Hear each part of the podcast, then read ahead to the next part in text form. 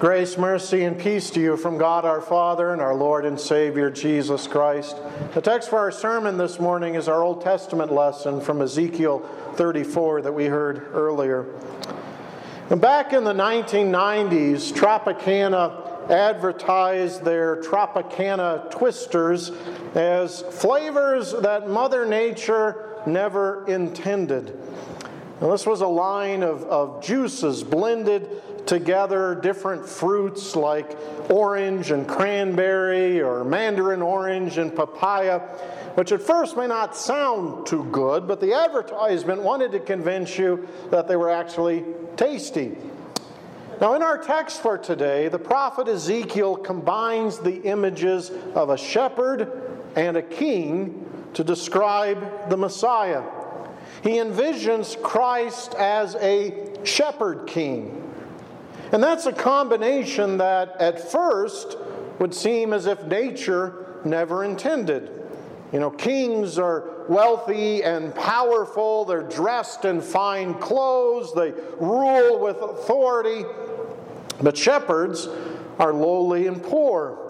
They're dressed in rough work clothes.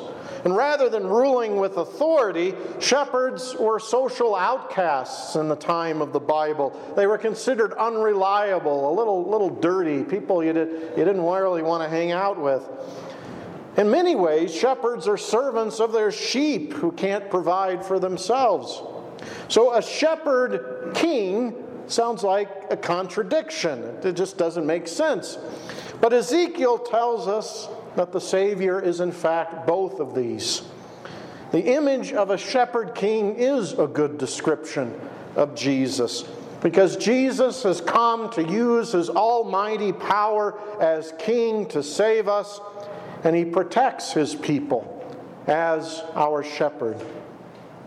Now, like a shepherd, Christ gathers his flock who are scattered all throughout the world. Ezekiel says, As a shepherd seeks out his flock when he is among his sheep that have been scattered, so will I seek out my sheep, and I will rescue them from all the places where they have been scattered on a day of clouds and thick darkness. Now, these words were very emotional for Ezekiel and the people of Israel in his day.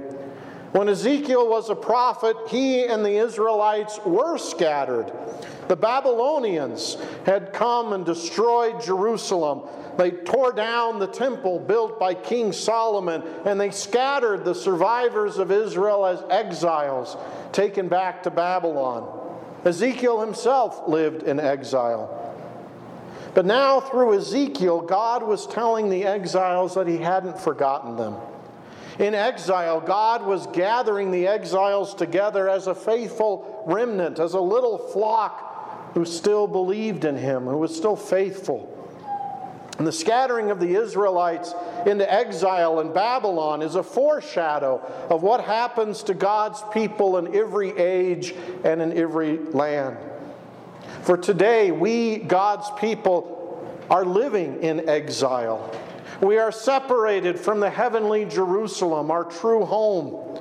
We live as strangers in a strange land. Just as the Israelites in exile were surrounded by the Babylonians, their enemies, the church of today is often surrounded by people who want to destroy it. In some lands, the church is physically attacked and her members killed.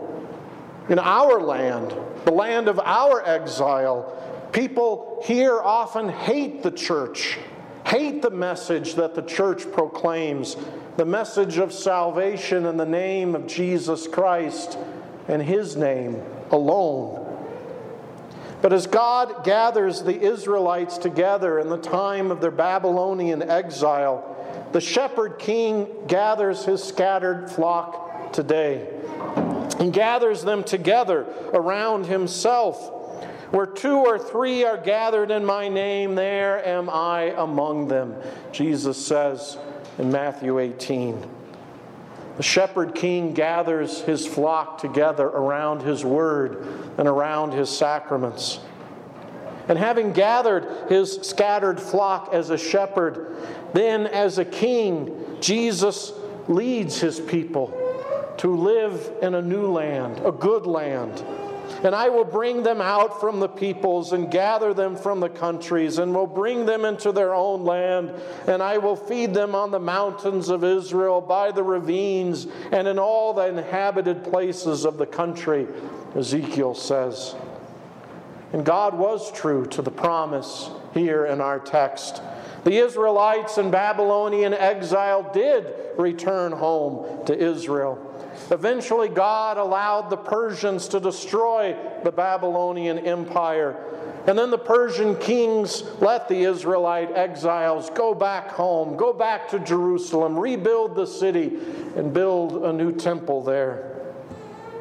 And our king, named Jesus, will one day return to lead us, his flock, out of our exile to a new home, to an eternal home to the heavenly city of Jerusalem.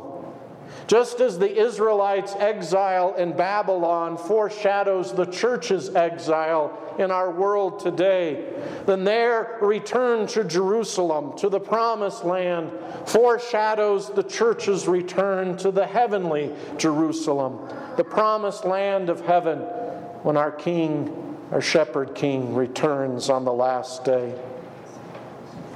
But the rule and the care of the shepherd king isn't just for the hereafter, it's also for the here and now.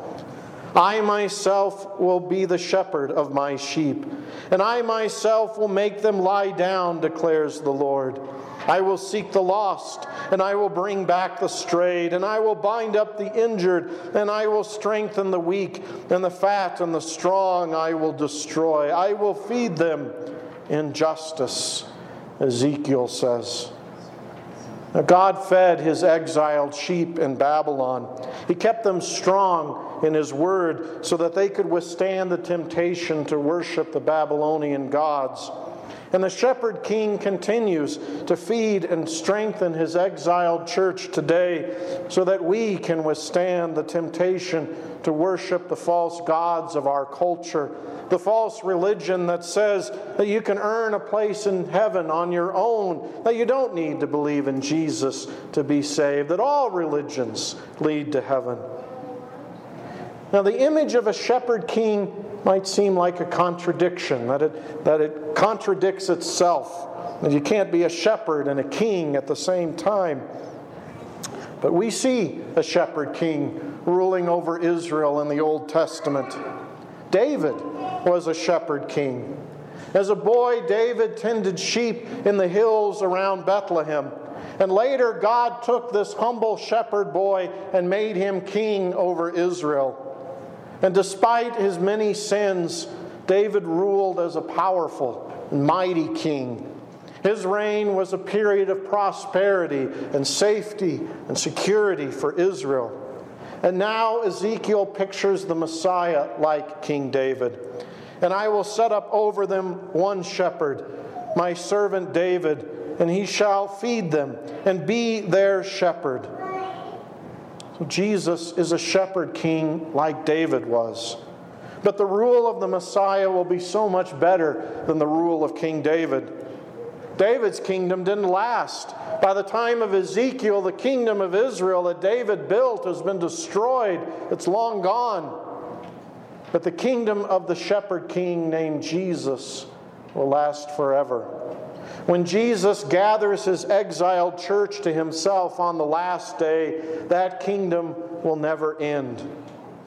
Right now, we live in the time of exile. We see so much heartache and tears and pain around us, so much uncertainty in this time of pandemic. We see the church of God so often persecuted and slandered and just ignored and dismissed. But the shepherd king remains at work among us.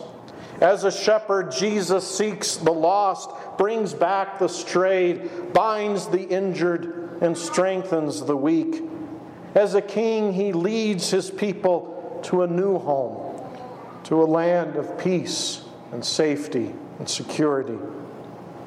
Now we only have glimpses of that eternal home. At communion, we have a foretaste of the heavenly feast to come. We have the promise of Christ's return on the last day. And so we know that one day our exile will end. And in these last days, we have faith and hope of our return from exile to the promised land.